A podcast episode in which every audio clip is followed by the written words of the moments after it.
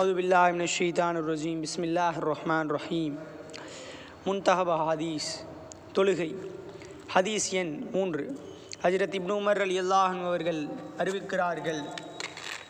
ஹஜரத் ஜிப்ரல் அலி இஸ்லாம் அவர்கள் ஒருமுறை அந்நிய மனிதரின் தோற்றத்தில் வந்து நபி செல்லல்லா அலி இஸ்லாம் அவர்களிடம் இஸ்லாத்தை பற்றி கேட்டார்கள். இஸ்லாம் என்பது அல்லாஹுவை தவிர வணக்கத்திற்குரியவன் யாரும் இல்லை.